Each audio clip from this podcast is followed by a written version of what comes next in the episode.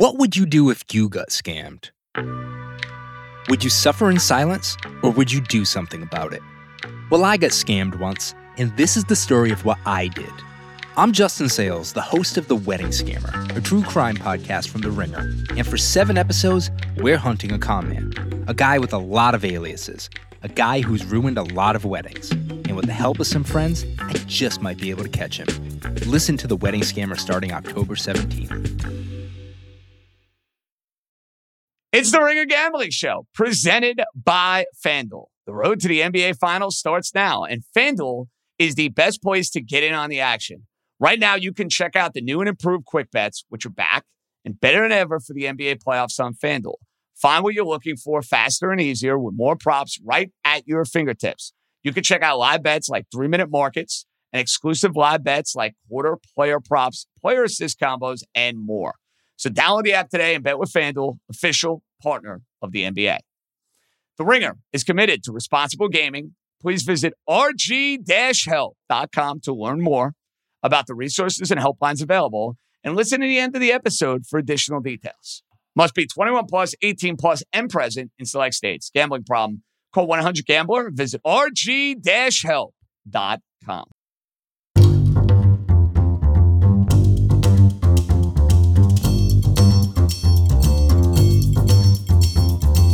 Welcome to the week six edition of the Friday Ringer Gambling Show with my old buddy Joe House. We're going to be breaking down this entire NFL card, reacting a little bit Thursday night football. So on that note, House, what'd you think about this game? We just witnessed the Kansas City Chiefs limiting the highly inept Russell Wilson slash Sean Payton Denver Broncos led offense. Any takes on this game? Sharpie, there were two big question marks coming into this game, and both of them impacted my handicapping and wagering. Not a big wager, mind you, but there was early in the week speculation about the weather playing a role in this game. There was a forecast of some high winds in the mix. And then Travis Kelce's ankle was a big question mark, but he must have. We saw Taylor on the television screen, so he must have got a little TLC because he was out there on the field and his play impacted the outcome. So he deserves whatever flowers Taylor's given to him after this game. But the win never materialized and Travis played. So Kansas City covered by half point because the number closed at, at 10 and a half. And I had a little action down on, on Denver at, at uh, plus 10 and a half in this one, Sharpie. Yeah, I mean there there were a number of surprising things. I guess one was sort of the weather. I agree. Um, we're not going to dive deep into it now. We've talked about weather before, but just realize that there are some weather games this week, and you really do need to be very closely paying attention to the weather forecast or listen to people that are. Don't just go by what you see in terms of the line movement and people ranting and raving about the weather necessarily, because um, there are people that get down for very low limits. They don't have to bet a lot on Sunday night. But if everybody's getting down the week the lines come out, not everybody, but you know, the groups of people together, them and their buddies are getting down on these games. Then they are limit betting and they're moving these totals down. And then everybody on like Monday and Tuesday starts talking about the potential for weather. And then it just kind of snowballs from there. But the reality is a lot of these forecasts aren't that great on Sunday and Monday. And I mean, there are certain situations that explode from a weather perspective, but a lot of these are not really going to explode in quite this way. And we saw that tonight. Um, this game went under. This total was bet lower. The total was too high, but this was not a game that was going to be impacted by tremendous amounts of weather. So that was one thing that was surprising. The other thing, House, that was surprising to me a little bit is, you know, you got this Chiefs offense and their defense is better than people think.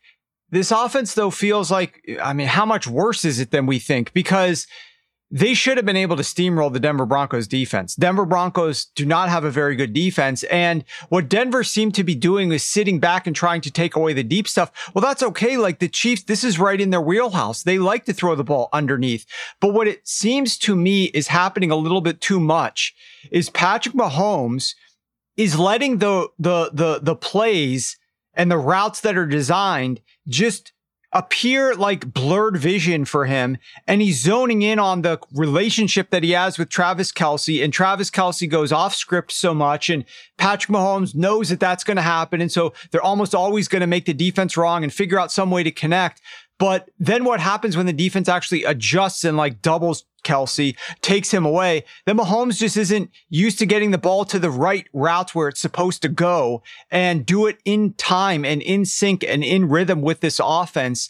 And we see a lot of errors. Now, receivers need to catch the balls too. There were a lot of drops as well, but I was definitely surprised at the way this offense seemingly could only function if they were throwing the ball to Travis Kelce. and they absolutely have too many other weapons there. Not great weapons, but you know, guys that can be in the right position that they shouldn't be doing this. And also, sorry, ranting here, House. What the fuck was Andy Reid doing with this game plan? I mean, I had no idea these like they're getting into scoring range and then he's calling these trick plays left and right that don't have any chance of success. It's like you got Patrick Mahomes here. You let Patrick Mahomes cook. Instead, we're using these end arounds. We're having uh fake field goal tush pushes with our long snapper trying to lead the way instead of our, you know, all pro center. Uh it, it it made no sense and I wrote a tweet on X.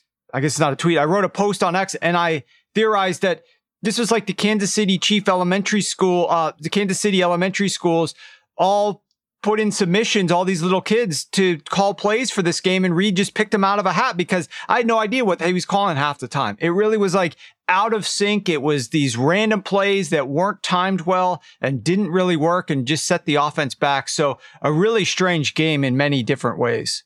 Well, I think a couple things could be going on. Short work week for sure. Not knowing 100% that Travis Kelce was going to play. Also, they know the Broncos and they they, you know, sized up this defense. We've seen they've seen enough of this defense to I I think, you know, have a game plan where they they they clearly felt like they could mess around on the edges some. But the the big takeaway to me based on on your observation there is the work in progress of the new relationships that Patrick Mahomes is building with his receivers. I think ultimately Rashee Rice is going to be a stud. He he he to me always jumps up. There's always one play a game with Rice where he's jumping off the screen in terms of you know a kind of electricity that you've come to uh, accustomed to. You become accustomed to with a Kansas City offense. So I, I you know, I understand the frustration with the way the play calls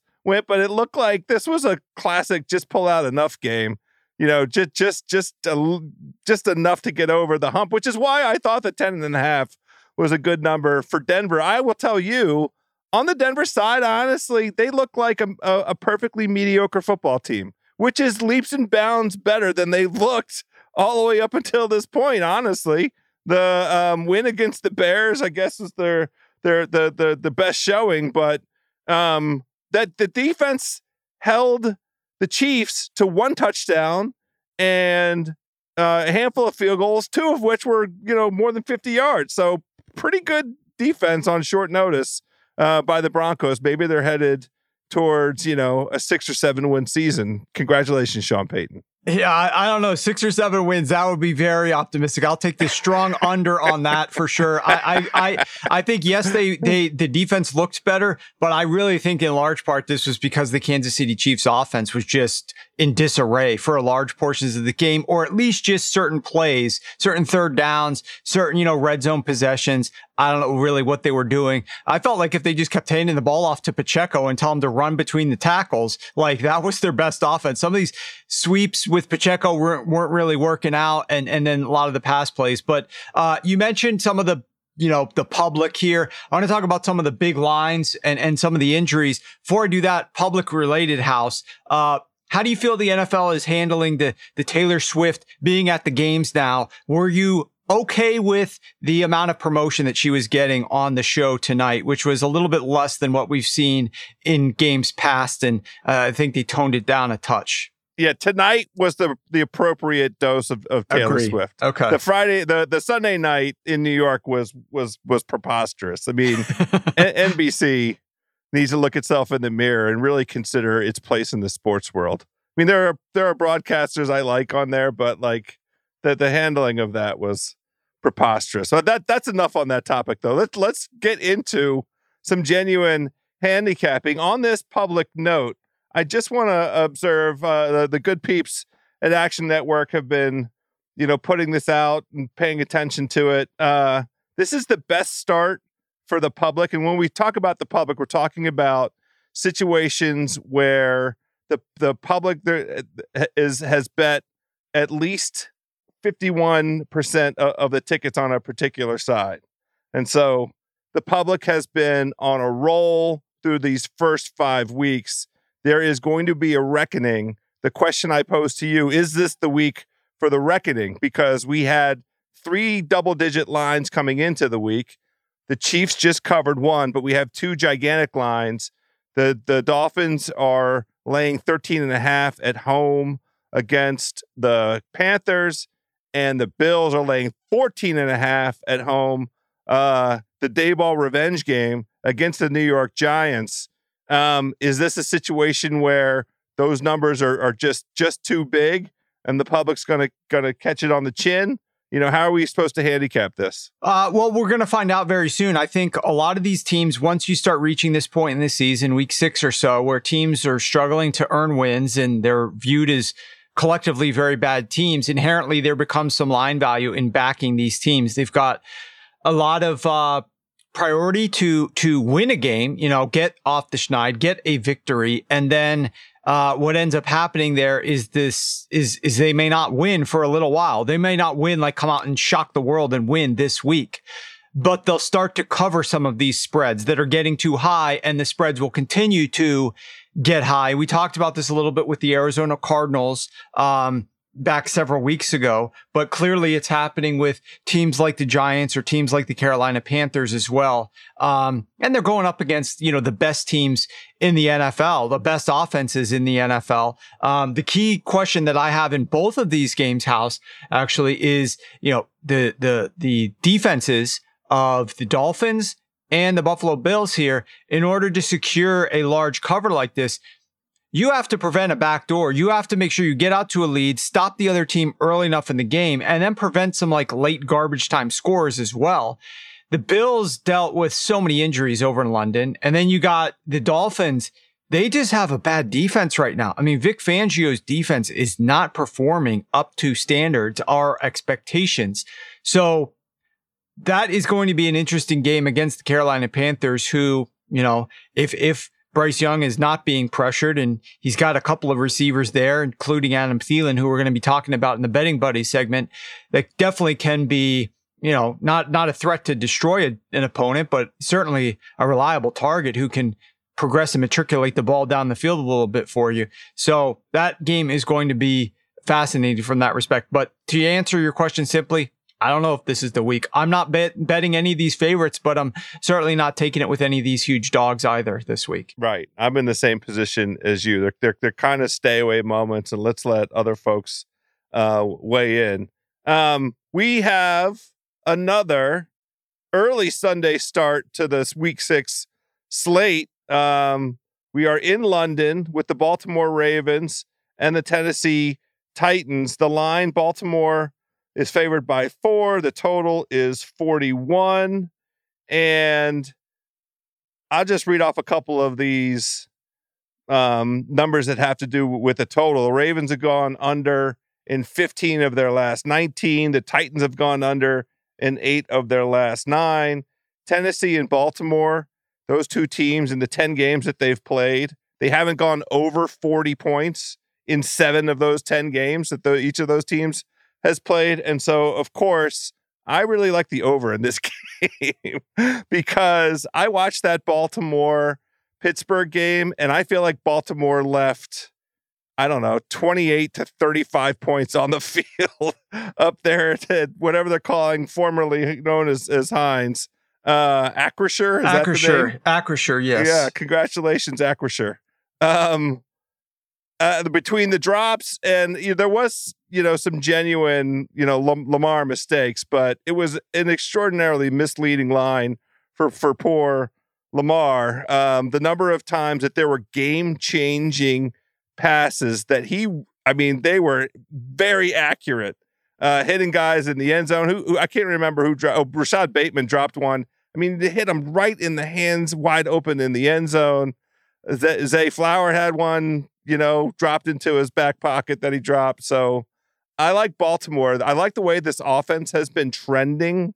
And I think that this could be one where they just come out because the, the, the Tennessee defense, it it we've known that it's been a pass funnel defense. Well, they couldn't stop the run against Detroit. Now Detroit does have uh, one of the best offensive lines in the NFL. Um, and I don't know, I don't think we're going to touch on that Detroit Tampa game uh, very much tonight, but uh, I, I, I really like what I'm seeing out of Detroit. They rushed the ball down Tennessee's throat. So Baltimore, you know, can bring this full playbook to bear, perhaps and the Tennessee defense, you know, maybe not as strong against the run. What's your your point of view on this game? Yeah, I'm pulling up what my, what I made this total uh, approximately because I understand your thought process here, um, bucking kind of the sentiment of of what this series has been per se, and going with uh, the over. Now, I don't make it as high as this number, so I am mm. not thinking that there's a lot of value in the over. Okay, that being okay. said, um, I look at this game and I look at the matchup and I understand how Mike Vrabel has played Lamar Jackson in the past in 2019 in the playoffs, uh, in, in terms of trying to make Lamar beat him through the air, right? Like take away the, the really underneath stuff, take away the run game, try to make him beat him through the air. And then in 2020, there was a couple of games as well. Same type of scenario. Um, the key for me though is I think the Ravens are going to say, fine, we'll beat you through the air. Like we have confidence in our players and our new offense coordinator. This is no longer Greg Roman. This is a new offense coordinator. They have a higher emphasis in the passing game. They have better passing concepts in place. They turn to the pass earlier in games. So they're more prepared to pass the ball on you from that opening kickoff as opposed to, oh crap, now we got to pass the ball. It's the third quarter. And, you know, what are we going to do? We're not used to doing this. Uh, I think these receivers are going to step up and have some success against a very weak secondary of the Tennessee Titans. You just mentioned uh, how bad they are but if you look at like who Baltimore has played from a uh, pass defense perspective, this team has gone up against you know two teams that started the season. They they played uh, the Cincinnati Bengals, the Houston Texans. Those are top twelve pass defenses. They also played the number one overall pass defense in the Cleveland Browns. This is by far the weakest pass defense that they've that they've faced this year. Uh, the only other time that they played a pass defense that was close to this one was in uh, what was that the the, the cyclone the the uh, tropical storm right that formed and that was against the Indianapolis Colts and they obviously couldn't really throw the ball down the field. Uh, their offensive line was extremely beat up and they turned to just running the football and throwing it short and didn't look very good and they still put up I want to say 19 points in that game. Um, so they couldn't really do anything down the field there. Uh, th- this game the weather looks good over there in London. And one other element to this that I find interesting is that when they play man coverage, when they face man coverage, they're number 30 in EPA per attempt, Lamar is. But when they face zone coverage, he's number 10 in EPA per attempt. And the Titans play the NFL's seventh highest rate of zone coverage. And I just look at a guy like Zay Flowers and I'll just throw out a prop there. I took Zay Flowers longest reception over 21 and a half yards I also like Zay Flowers to go over his yardage total, obviously highly correlated. If you look at what the Titans have allowed to top wide receivers on other teams. Week one, they allowed both Rashid Shaheed and Chris Olave to go 41 plus yards. Week two, they allowed Keenan Allen to go 42 yards. Week three, they allowed both Amari Cooper and Donovan Peoples Jones to go 29 plus yards on their longest reception. I'm talking about longest receptions here. And then week five, they allowed Michael Pittman and Josh Downs to go 27 plus yards on their longest receptions. And I skipped week four if you notice that. And the reason is because that's the week they played Joe Burrow. Joe Burrow was dealing with his calf injury. His ADOT, his target depth to Ja'Marr Chase that game was only 3.4 yards. You're not going to have like a 20 plus yard catch when you're throwing the ball like a couple yards beyond the line of scrimmage on average to this guy. To Tee Higgins, it was only 6.3 air yards. So they were throwing the ball short, getting it out quick. That's obviously not going to be the case here. I think Lamar Jackson is going to have some success throwing the ball deeper down the field Zay Flowers, who's gone over this number in three of his last four games. The only one he did not is in that tropical storm against the Indianapolis Colts. So, um, I like that. The other key injury here, House, I'll mention this really briefly. There's a guy on the Tennessee Titans defensive line called Teair Tart probably not a household name, obviously, but Mr. Tart has been a linchpin to this run defense. When he is there, this team is allowing only three yards per carry. They don't have to play with loaded boxes nearly as often. Uh, they've allowed only 148 yards on 50 rushes. When he has not been on the field on 52 rushes, they've allowed 262 yards. That's an average of five yards per carry, significantly worse EPA per attempt. They've had to load boxes more. He missed last week's game. He has not practiced yet this week. The game's over in London. Will he go and end up playing? I don't know, but that could allow you wonder why, like we always handicap the Titans. Well, they'll stop the run, right? It's a pass funnel. They'll be able to stop the run. That's first and foremost when you talk about the Titans. Well, last week the Colts ran roughshod over these guys, and that's part of the reason Tart was not there. That run defense was compromised. Jeffrey Simmons is banged up a little bit too. I, I just think this is a spot where the Ravens, they went early this week. I think they went on Monday. The Titans Monday, are going yeah. late this week. I think this is a good opportunity for the Ravens to start the game quick, get out the gates quick. They've been there longer. They're adjusted more and they come out with an aggressive game plan to get points on the Titans. Because the one thing that you have to do if you're playing the Titans and you want to ensure the easiest path to victory, jump out early. Make these guys yeah. play left handed, you know, make them not be able to use Derrick Henry, make them throw the ball a lot. I like it a lot. Um, is there uh, a first half total or team total kind of angle then that we're talking ourselves into? Well, I sort of, you know, I sort of like the, the, the Ravens to have some success offensively here. So, um, uh, 22 and a half is a team total. Now, if your team total is not 22 and a half, there's an alternative way that you could potentially get involved in this one. And this is not my strongest look of the week. Uh, but there's an alternative way that you could get involved. And that's just betting the Baltimore Ravens to score more than two and a half touchdowns. And the juice on that is substantially lower than, um, what it might be if you find like a two over 22 and a half for like much higher juice now. A lot of the books now have 23 and a half. Um, and so I just prefer going over two and a half touchdowns for the Ravens. Okay, I like it. Well, you, you mentioned a couple minutes ago Joe Burrow.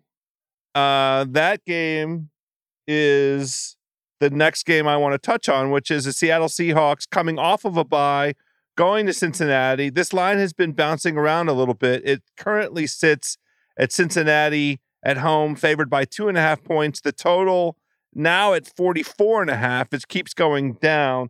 This is one of those places where the weather um, is in question. There's a potential for some precipitation and some uh, wind. And the opening question here is Will the real Joe Burrow please stand up? Because the version of Joe Burrow that we got against the Arizona Cardinals last week is the Joe Burrow that everybody hoped to see this entire season, was anticipating when the Cincinnati Bengals were forecasted with a win total of 11 and a half.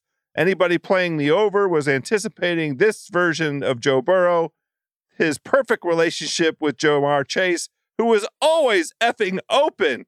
15 catches, over 200 yards, three t- touchdowns. Um, and Joe Burrow was mobile, who was moving in the pocket. He scrambled a couple times. Um, and the, the the concern coming into this week and and really all of these weeks has been that that calf. It's a it's a persistent pernicious injury. Can he overcome it? Well, he something happened uh, in between week four and week five because he looked tremendous against Arizona. Um, Seattle really scores well on offense. They have a top 10 rushing offense, a top 10 passing offense. They are Pete Carroll's very good as an underdog. Geno Smith surprisingly good. as an underdog. Um, but everything to me boils down to what version of Joe Burrow are we going to see? You have an opinion on this one?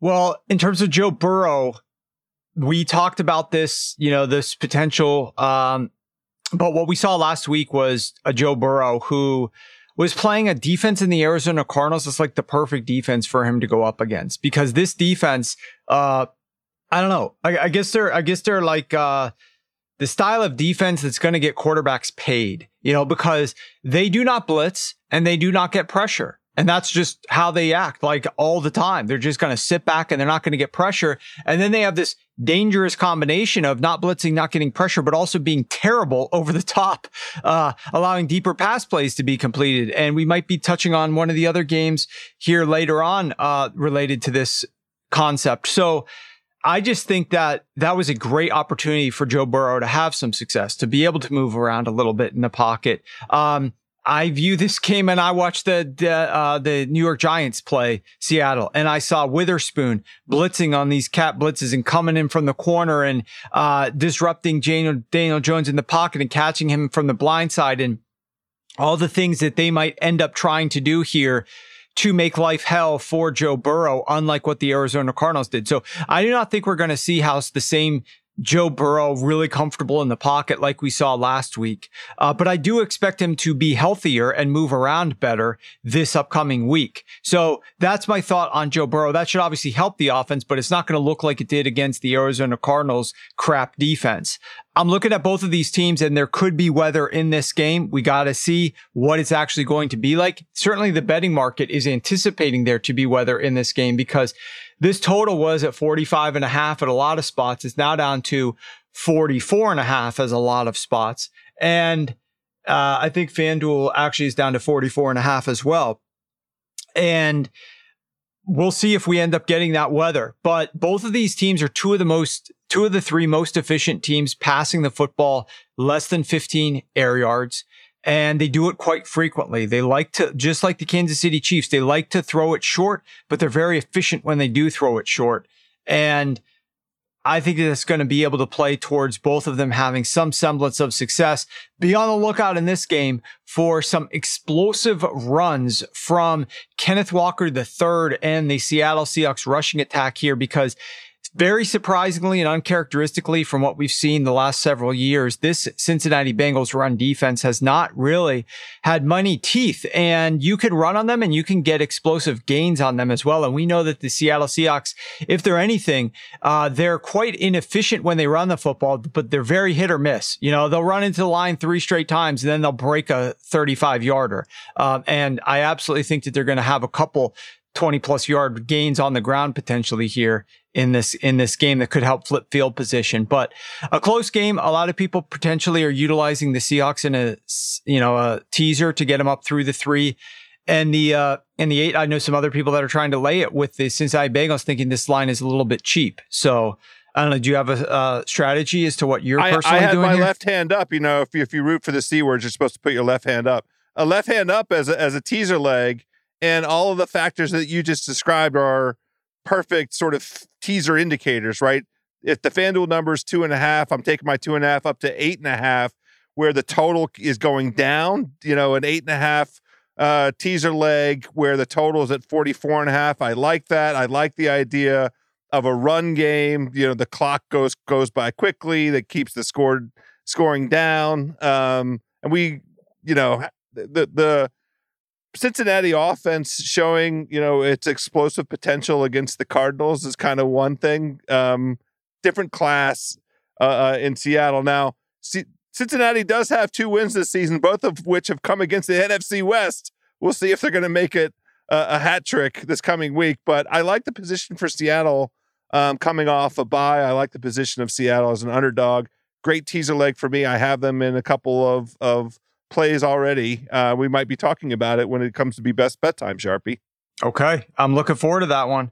Well, let's hit this next one. We got the Colts and the Jaguars.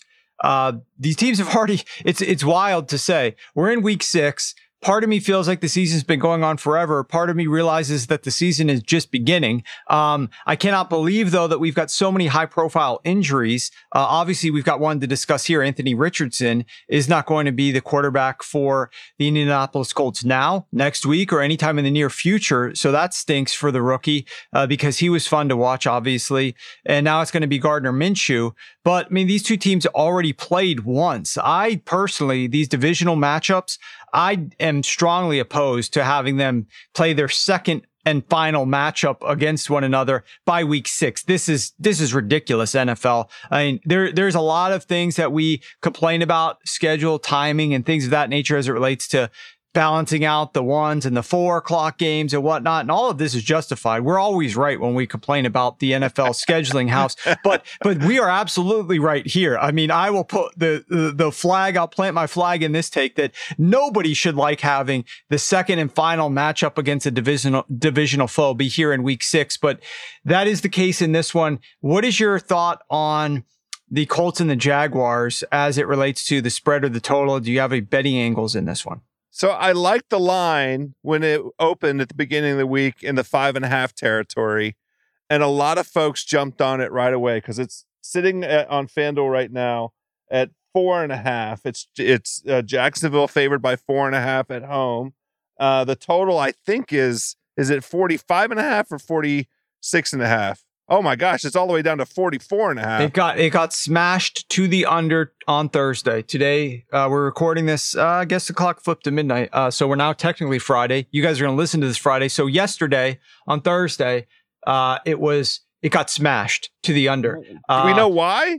I, yes. I, I mean, it's supposed to be warm. What, what's going on?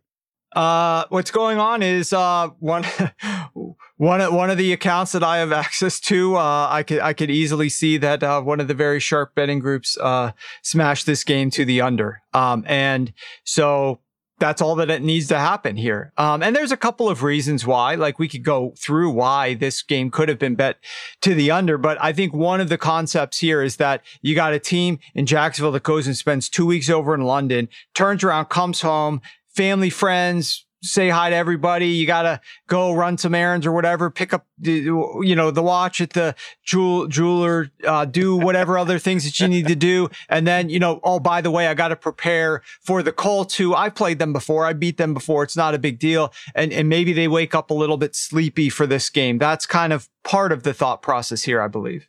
Um, so that features and factors directly into my handicapping of this. I love the opportunity here to get on the Colts. I feel like we, there there is no precedent for a team spending two consecutive weeks, you know, in in in London.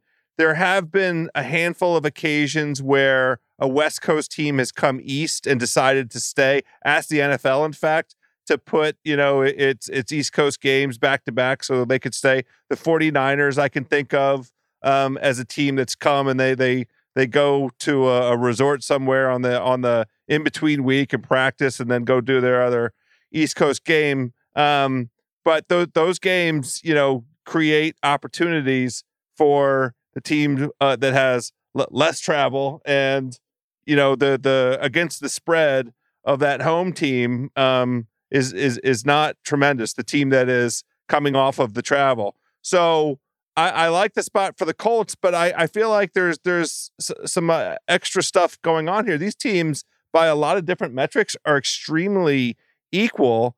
Um, the Colts are getting a little bit uh, healthy. They had uh, Kwity Paye in the concussion protocol. He's coming out of it. It seems their left tackle uh, Bernhard Raimann looks like he's coming out of concussion protocol. The Colts already have uh, a um, uh, offensive line that is is very well rated. I think it's a it's a you know top fifteen, top ten offensive line by uh, Pro Football Focus metrics, and we have Jonathan Taylor coming back. What I really like is the symbiosis between Shane Steichen and Gardner Minshew. Like they're going to be on the same page. Those guys have been working together for a long time, and Jacksonville isn't a great front runner. The numbers are terrible for Jacksonville um, as as a as a favorite with uh, Trevor Lawrence. they're bad for them as a favorite um, of of more than three points. So I just feel like this is a pretty even matchup, and I'll take the team that is in its sort of normal schedule in the form of the Colts um, over the team that's coming off of this unprecedented, wacky kind of scheduling mess. Yeah, I I hear you, and I know that this is very.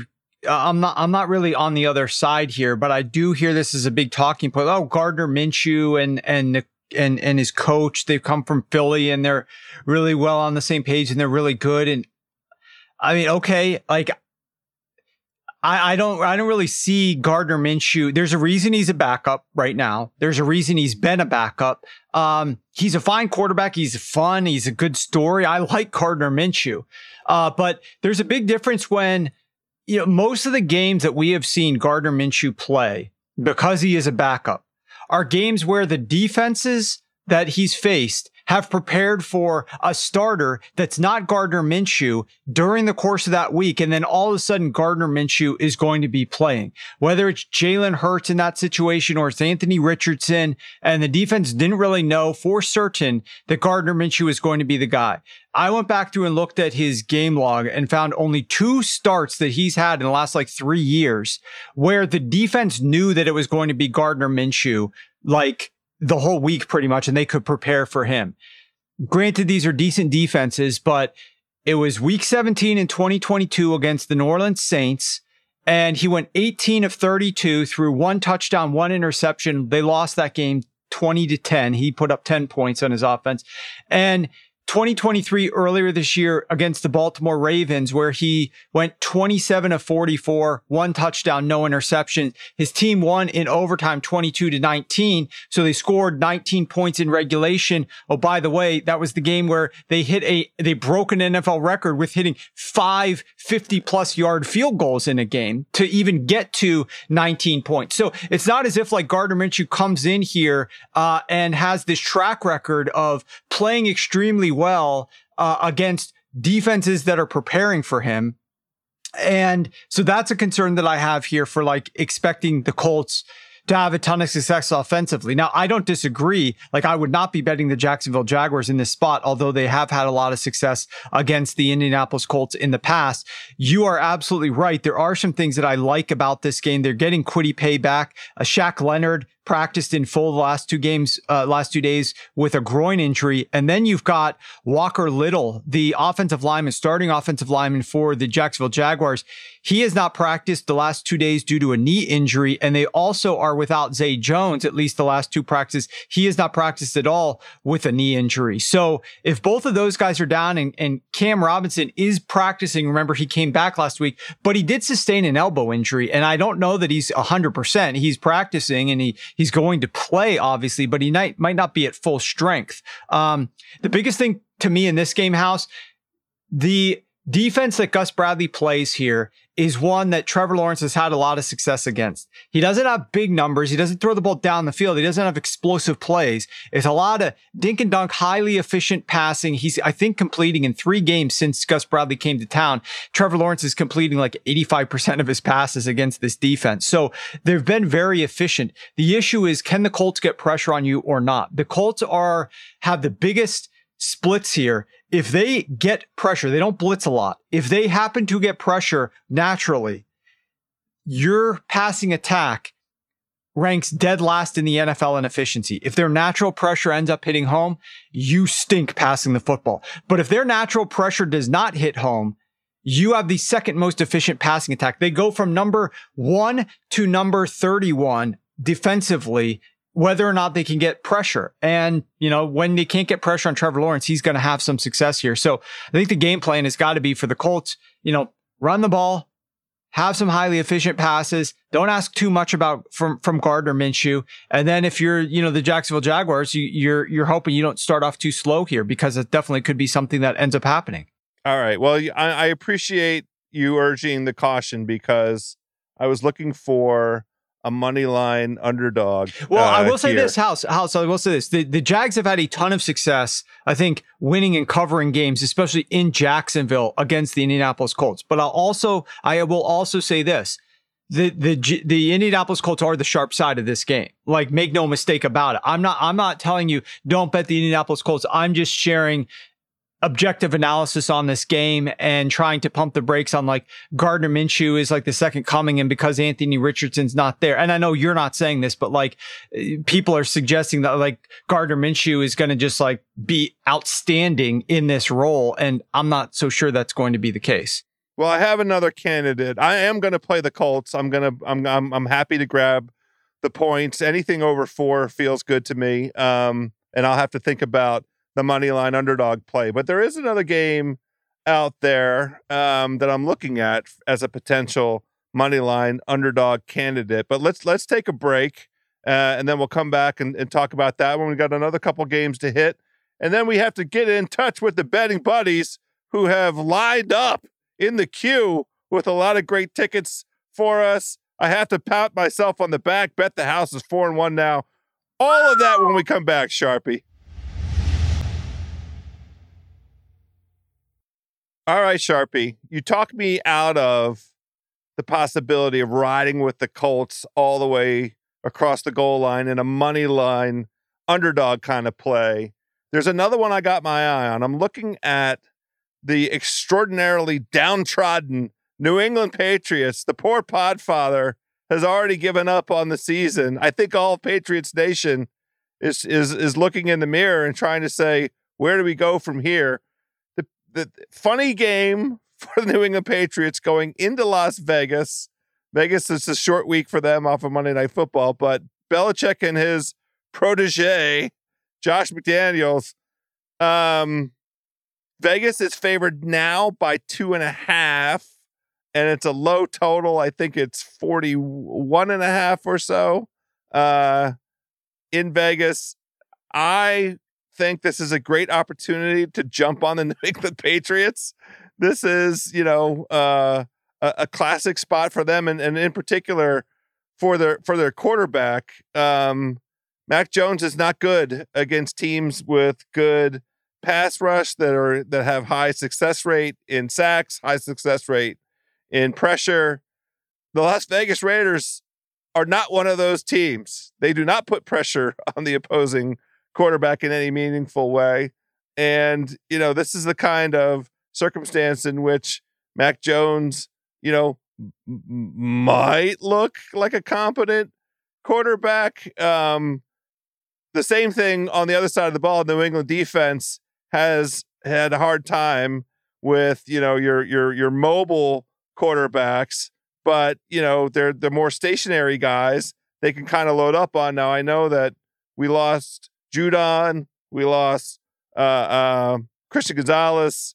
So we're down a couple bodies on the defensive side, but uh, you know this is a, a a Belichick going up against his protege kind of angle. Let me hear your, your take on this one. Well, you're right. Um, you could call him protege. I think there's a lot of what, what we sometimes talk about. My my my uh, my partners and I discuss when we're discussing games, we refer to it as there's a lot of incest in a game like this. Um, okay. Uh, we've got, you know, Jimmy G used to be on the Patriots. And so now, but he's over here and you got Josh McDaniels as well. And you've got, you've got, uh, uh, Jakobi Meyers. Meyers. as well. And yeah. so Belichick knows all of these guys, right? Like he, he helped bring these guys up. He he helped raise these guys, and so he understands some of their strengths and weaknesses and what they're good at, what they're not. And maybe it's easier for him to figure out how they're being utilized, and so it's easier for him to game plan against them. And do you really think that Belichick's going to want to go out there and allow Jakobi Meyers to beat them? And then you ask about the Davante Adams, and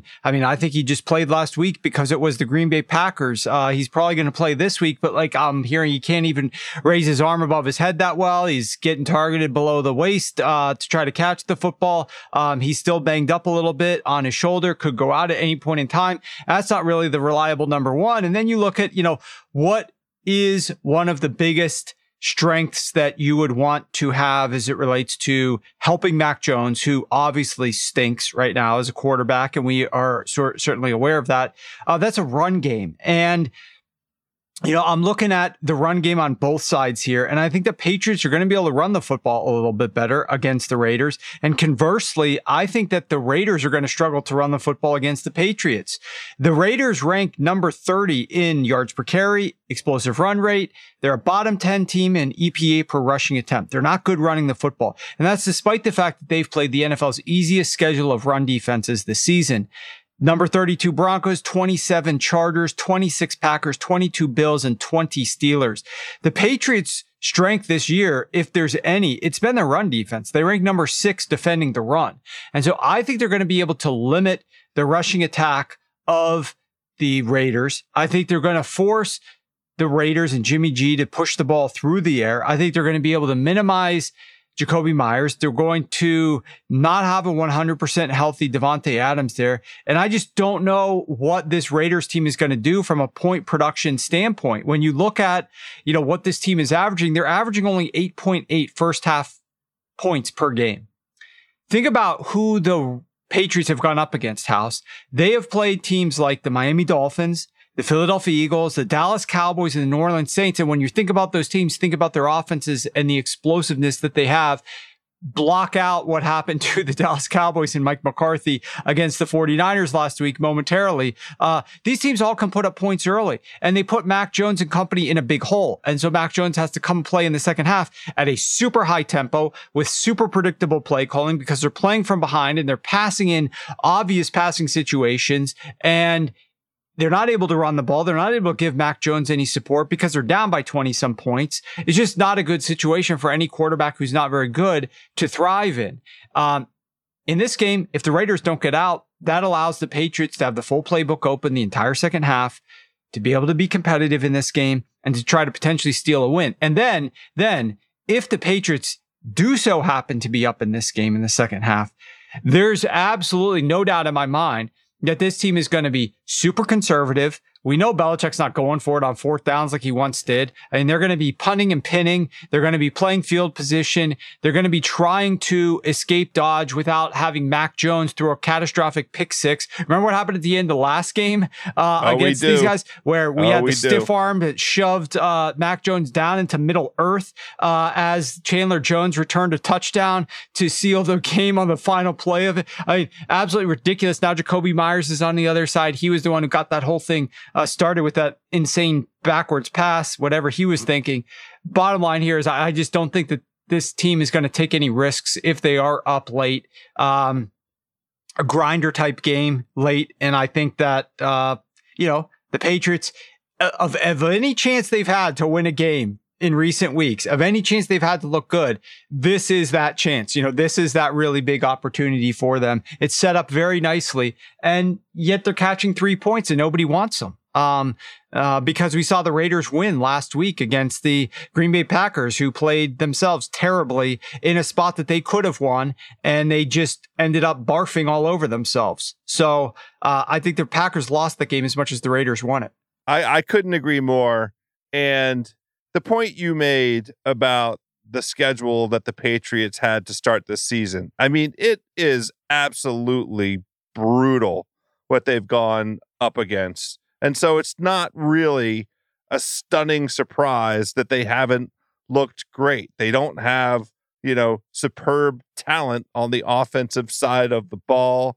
And, you know, they did bring in an offensive coordinator this year. It, there does look like the semblance of a game plan, but they're constantly playing catch up. It started from the first half against the Eagles to start the season. Uh, and they've been playing catch up really ever since, other than the Jets game, where they they almost let Zach Wilson be a hero, but thankfully uh, put enough pressure on him at the end. But I like that game script that we saw in that Jets game. I can sort of see a similar thing here. I like the Patriots on the money line. I like the under once again in this game. I can't come up with, you know, really either one of these teams getting to 20 points. So uh, let me go ahead and play under that that 41 number and and little money line on Bill Belichick. And, you know, I, I don't know how that squares with what Patriots Nation is hoping for out of this team, but for sure, beating McDaniels and the former uh, Pats will feel good for one night for, for Belichick, and then it'll be on to the next whatever whoever the Patriots have next. What we have next, Warren Sharp, is we on this show have been looking at the lines every week and talking about um, one particular game of note, one one game that catches our interest in terms of line movement. This week, that game seems to be the Minnesota Vikings, who are at the Chicago Bears. Uh, the line opened um, with Chicago. Uh, I mean, with the with the Vikings um, as a much bigger favorite, it's been pushed down because of I think primarily the Justin Jefferson injury. But what's your observation on on what's been going on with that line? Yeah, just two interesting points. There's been a lot of line movement here, side and total. The look ahead for this game was four and a half, which with the Vikings were supposed to be favored. Uh, right now, the line is only two and a half. So uh, through the three, over the four as well, which is a relatively important number, and through the three, which is the single most important number, uh, down to two and a half. This is a big move. And I realize that Justin Jefferson is a vital part, but and, and so he's worth a fair amount on the point spread. However, if there is going to be weather in this game, which certainly the total indicates, the total was as high as 49 on the look ahead numbers. And earlier this week on Sunday night, it was 49. Right now, this line is down all the way, almost six full points down to 43 and a half at FanDuel. That's a massive move. They're predicting some weather being an issue here.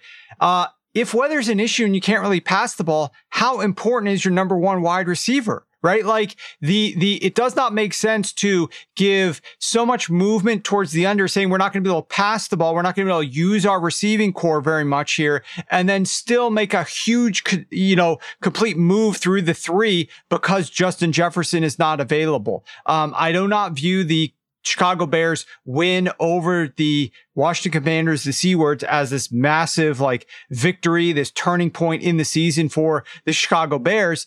And I also understand the thought process like, well, it's bad weather potentially. You might have some wind, you might have some rain.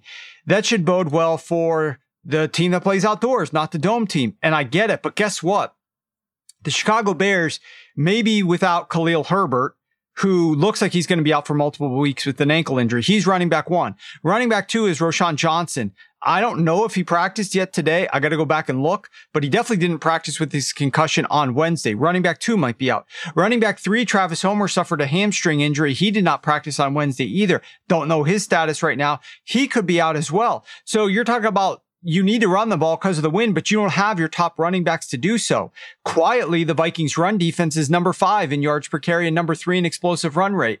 Quietly, the Chicago Bears have the worst run defense in the NFL, and quietly, the Minnesota Vikings have the number four ranked run offense in the league. So, you, like the run game, if you want to talk about the run game, it actually favors the Minnesota Vikings. It does not favor the Chicago Bears. Um, so uh, I do value Justin Fields with his legs in a game like this because that could make a big difference. Kirk Cousins can't run the football, so Kirk is going to either throw it or hand it off. Uh, you got a binomial there, whereas you know Justin Fields is going to be able to run the ball a fair amount and muddy up this game a touch. So that does benefit the Chicago Bears, but this is definitely one where the line has moved a bunch, and I'm trying to justify how the total can drop. Well, the side's moving as much if the passing game is not going to be as important then Justin Jefferson's absence should not be as important to either.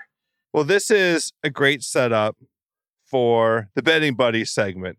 It is now time to jump into the timeline and see how our good friends here on this Thursday night. It's my new favorite Thursday night tradition because the games are so bad. The second half, we at least get some great, you know, participation on the timeline from all the creatives out there thank you very much for sending us your, your best thoughts on how to handle some of the our business uh, on a week to week basis. Uh, I want to jump right in now. The way we're doing this, Sharpie, uh, reminder to everybody: our good pals at FanDuel is uh, have come up with an arrangement where if you send us a genuine ticket with your username associated with it, and we choose your proposed wager, then there is a hundred dollars in FanDuel bets that come along with our selection uh, of you as the winner for the week. So everybody, please, to the extent you're able to do so, send in your proposed wagers with the ticket, with your username, and um, we'll we'll we'll uh, try and, and put hundred dollars into your FanDuel account. Now, not everybody everywhere has access to FanDuel. We recognize that, so we'll give some shout outs along the way. Just a recognition of job well done. There's a guy on here. We we just did that Bears Vikings game.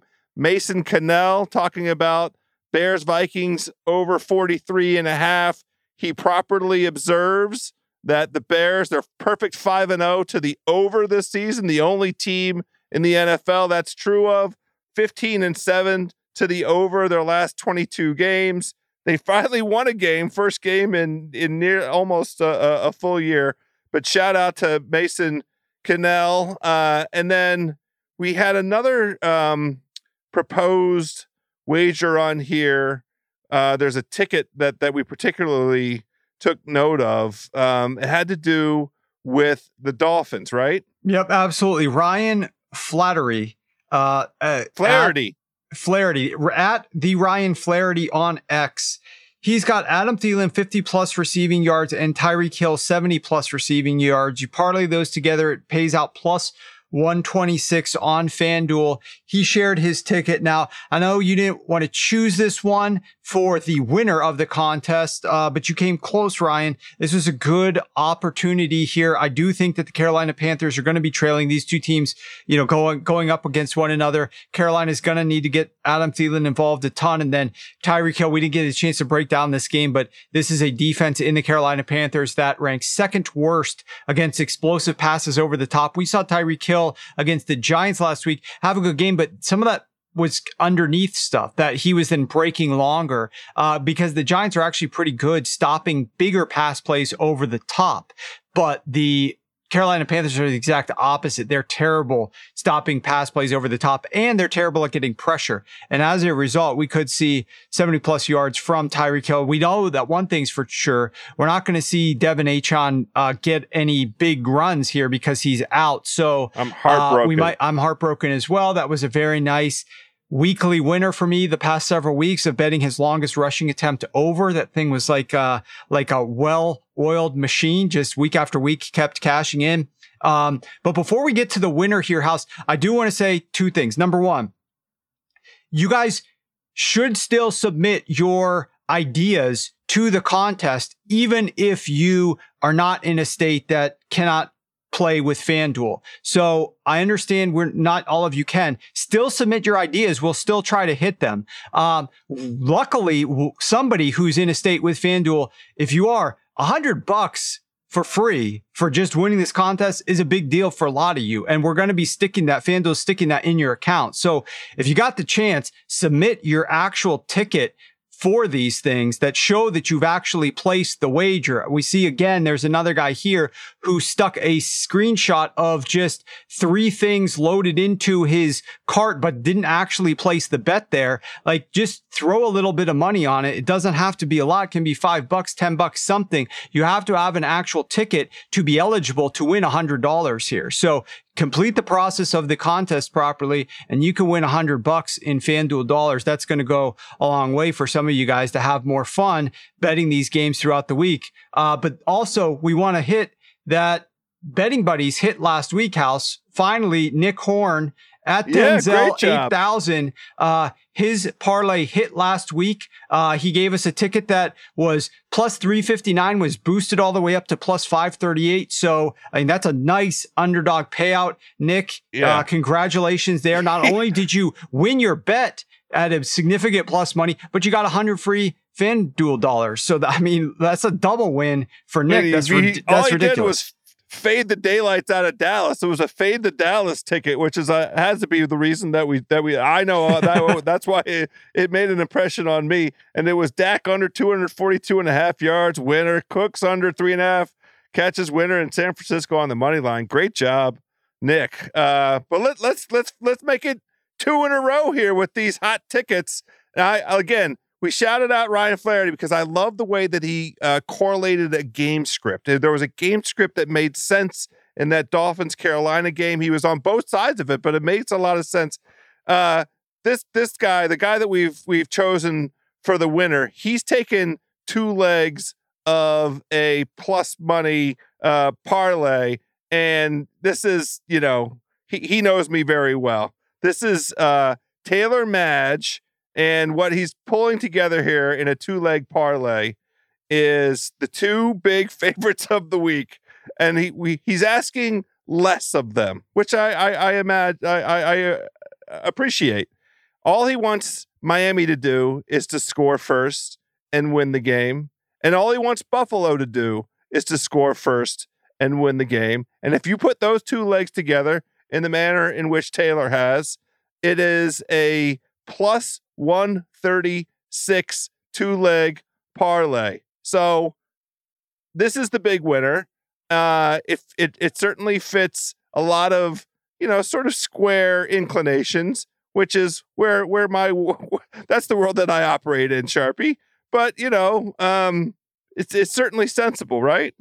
Yeah, absolutely. Now, the trick is, I think, as it relates to the Buffalo Bills here, they're going up against the New York Giants. This is the Brian Daboll revenge game. Obviously, he you know, I don't want to say he had a falling out, but there were some issues there with his former head coach. And I'm sure his former head coach would like nothing more than to hold Brian Daboll's New York Giants to no points in the first half. And this team has been outscored by their defense in the first half of games. Their defense has more touchdowns than their offense does have uh, so far this season. So he needs the Buffalo Bills to score first and then ultimately win the game. And then, of course, you've got the Miami Dolphins. We just talked about how the Carolina Panthers and Bryce Young, that offense isn't completely a well oiled machine to say the least, and how easy it should be for Miami. This Carolina Panthers defense terrible against explosive runs, uh, yard, allows a ton of yards before contact per rush, and is bad against deep passes and can't get pressure on the opposing quarterback. So there aren't that many people out there that are probably expecting that the Miami Dolphins would lose this game. Obviously, any given Sunday, anything could happen, but you need the Dolphins just to win the game. But the trick here, though, House, is they have to score first. Um, they cannot allow the Panthers to win the opening kickoff and then get a cheap score. And we talked about how Vic Fangio's defense just hasn't been living up to our expectations of them. So they just, you got to avoid them going down and get a cheap field goal or something like that to start the game off. Uh, but at plus money, it's, it's, it's not a bad thought process by Taylor. So he is the winner for this week. He's got a, a, a parlay here of these two uh, favorites. It's still heavy favorites in both legs, but when you Yeah, parlay them together, I love it. plus 136. Uh, speaking of parlays, we've got a same game parlay for the East Coast Bias crew. You guys got a parlay together for everybody. It's going to be out on the Ringer socials this weekend. You got to be tuning in and checking that out uh, because you guys are having a lot of fun with these. And I think that there's some interesting legs that you got lined up this week, House. Yeah, we're doing uh, one of the four o'clock games, and I think we either hit last week. We're we're we're we're in the ballpark with all of these. These legs are we're doing three out of four. We hit one definitely in the last two weeks. Speaking of hitting one, Sharpie, four and one thus far out of house. Now this is a collaborative effort, so we're calling it's bet the house, but really I couldn't do it without you. Uh, last You're far week we too hit- kind. This is this We- is we- you, my friend. You you Well, you look. are you are on a roll, and I'm glad to just be sitting here as a sounding board for you. But the, ultimately, this comes down to you making these calls, and you're crushing it. Let's let's hope we go again. I can't tell whether this is. I'm going to be with the Podfather this upcoming weekend. I'm flying out to Los Angeles. The NBA season is upon us, so we're going to do some forecasting of how the NBA season might play out together in each other's company. Betting on Um, another uh, Holy Cross over, hopefully. Oh my God, the Holy Crossovers have been spectacular. You've been uh, in, in, the text thread every week. Everybody, check out Saturday the the Holy Cross win total. The the the the totals for the game. Uh, the point totals have been tremendous. Uh, I I, can't, I don't know what the number is now, but the it, whatever No, the they haven't. They haven't posted them yet. They haven't Okay, posted all them yet. Well, please, everybody, take a look at that one. Um, I hope he's not mad at me. I'm I'm going to take the Patriots. I'm going to take the Patriots on the money line in in this game. I just think that um, this is exactly the right kind of, you know, uh, stubborn, belligerent Bill Belichick. Like f all you guys. I just he they, they were the worst two losses in Patriots history. And this is the spot they come back. The number is plus 132. I like the Patriots. Vegas on a short work week. Uh, Bill knows everybody in that building. Plus 132 for New England on the money line. That is the house play of the week, Sharpie. Let's go. You're taking a dog on the money line. I, I love it. Let's uh, hope that the good vibes come through and uh, and you guys get to celebrate together. That would be a lot of fun. Uh, but that'll do it, guys. Thank you for listening. The Ringer Gambling Show will return on Monday when the East Coast bias guys get back together to recap the weekend and preview Monday Night Football, as well as sharing their favorite baseball bets. Thanks to Joe House for joining me, of course, and to Mike Wargon and Steve Ceruti for producing this episode. Good luck with all your bets this weekend.